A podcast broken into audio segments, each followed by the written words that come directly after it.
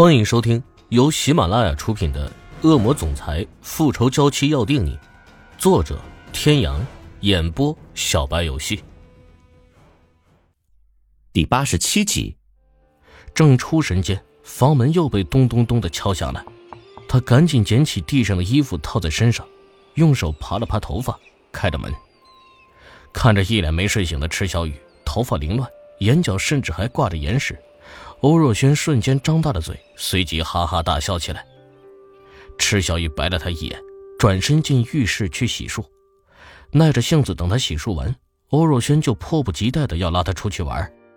你那帅哥呢？你不用陪他吗？池小雨纳闷昨天不是特意过来给他过生日的吗？干嘛要拉他去当电灯泡呢？哼，别提了，全世界就他最忙。昨天匆匆来了就走了。提起西门浩，欧若轩的气就不打一处来。哎呀，快走快走！明圣杰那小家伙该等急了。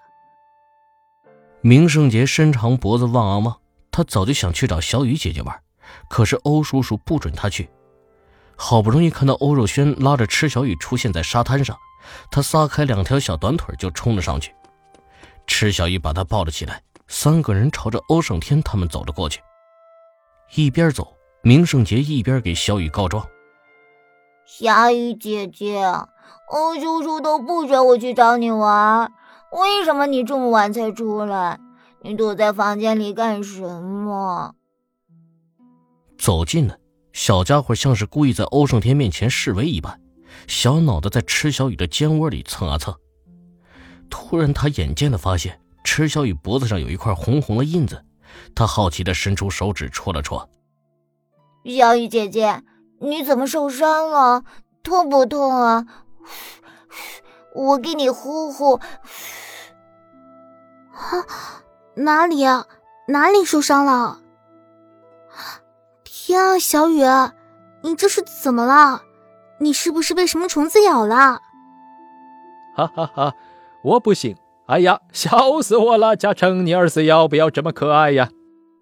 反应过来的池小雨一张俏脸瞬间爆红，拍开欧若轩的手，紧紧的揪住衣领。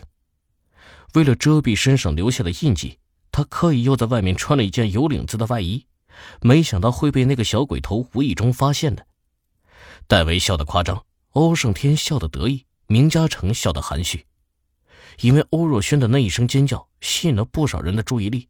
大家不约而同的都望了过来，池小雨恨不得当场找个地洞钻进去。这一声惊叫自然也惊动了关莲娜。自来到这里之后，不要说跟他说话的，欧胜天甚至连一个眼神都不曾给过他，他的眼中就只有那个女人。伸手从逝者手中接过一杯酒，一仰头喝了下去，似乎还嫌不够，又连喝了好几杯。几个人正互相调侃着。欧胜天的手机响了，首领，那件事情有眉目了，我把资料传给你。挂了电话，他跟明嘉诚和戴维打了招呼，就回了休息室。池小雨一天没有吃东西，去餐桌上拿了些吃的，眼角余光瞥见摆放着饮料、酒水的桌子边，关莲娜一个人正在那里喝酒，他端着餐盘走了过去。一个人喝闷酒很容易醉的。面前出现的这张脸，关莲娜在心里恨不得立马把他撕得粉碎，可她却不能这么做。嘴角勉强勾了一下，转头望向大海。没事，我酒量很好。我爸曾经跟我说过，每个人都能找到他的另一半苹果，你也可以。哼，有些人注定一生孤苦，或许我就是这样的人。两个人幸福，好过三个人痛苦。不管你信不信，我是真的放手了。眼看着他的双颊因为喝酒的原因变得通红，眼神也变得朦胧，池小雨还是忍不住劝了一句：“别喝了，再喝就醉了。”关莲娜站起来，脚步有些虚浮，摇摇晃晃的一个不稳，差点摔倒。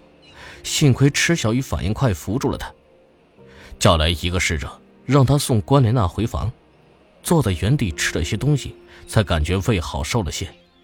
站起身，四周扫了一圈，没看见欧若轩和明胜杰那小家伙，也不知道跑到哪里去玩了。天色已经差不多全黑了，池小雨打算四处转转，然后回去继续睡觉。夜色下，他独自一人光着脚踩在细软的沙滩上，海浪一下一下的扑打在他的小腿上，微风轻拂，带走白日里的炎热。海上温差较大，夜晚的海风吹在身上还是有些凉意。池小雨不禁拉了拉身上的外衣，一轮明月悬挂于海面之上，看上去异常的明亮。池小雨却不怎么喜欢，他觉得这样的夜色看起来总有一种孤寂凄凉的感觉。小雨，小雨这边，快过来！不远处有人在向他招手，仔细看了眼，是欧若轩那丫头。还没等他走近，欧若轩已经风风火火的跑了过来，指了指不远处。小雨，小杰在那边玩水，你过去看着点儿。我肚子疼，我要去上洗手间。说完，捂着肚子，一脸菜色的急急忙忙又跑了。赤小雨无奈的摇了摇头，比明圣杰还像个孩子。隐隐约约听见海风飘散过来的孩童稚嫩的笑声，他也不自觉的弯起了唇角。小孩子的世界真的很单纯，没有任何的烦恼，想笑就笑，想哭就哭。所有的喜怒哀乐都写在脸上。成人之后，不管你愿不愿意，脸上都必须戴上一张面具。边朝着那边走，边用脚踢他的水，目光所及之处，已经能够隐约看见那个小家伙跑来跑去的小身影了。脚下突然一疼，他啊的一声轻呼，一下子坐在了沙滩上。抬起脚一看，原来是沙砾中的一块玻璃扎进了脚底。他忍痛一口气把玻璃渣拔了出来。那一下可真是疼，池小雨不禁觉得好笑。以前被厉海龙囚禁的时候，苦头没少吃，身上带伤更是家常便饭。那个时候都不觉得有什么，现在只是被玻璃扎了一个口子，怎么感觉自己娇气的不行呢？正在心中鄙视自己，突然听见远处明圣杰的惊叫声，他慌忙抬头看去，月色下一个朦胧的黑影正抱着拼命挣扎的明圣杰朝大海深处走去。他想干什么？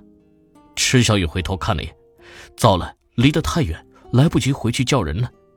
他顾不得脚上的伤，爬起来朝着那个人跑了过去，边跑边喊：“来人呐！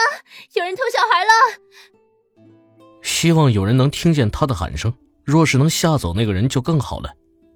那人听见他的喊声，停了下来，好像是看了看他这边，随后抱着明圣杰往更深的地方走去。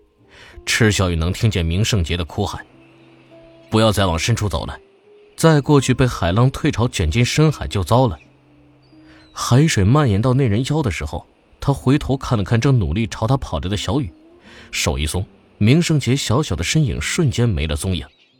啊！各位听众朋友，本集到此结束，感谢您的收听。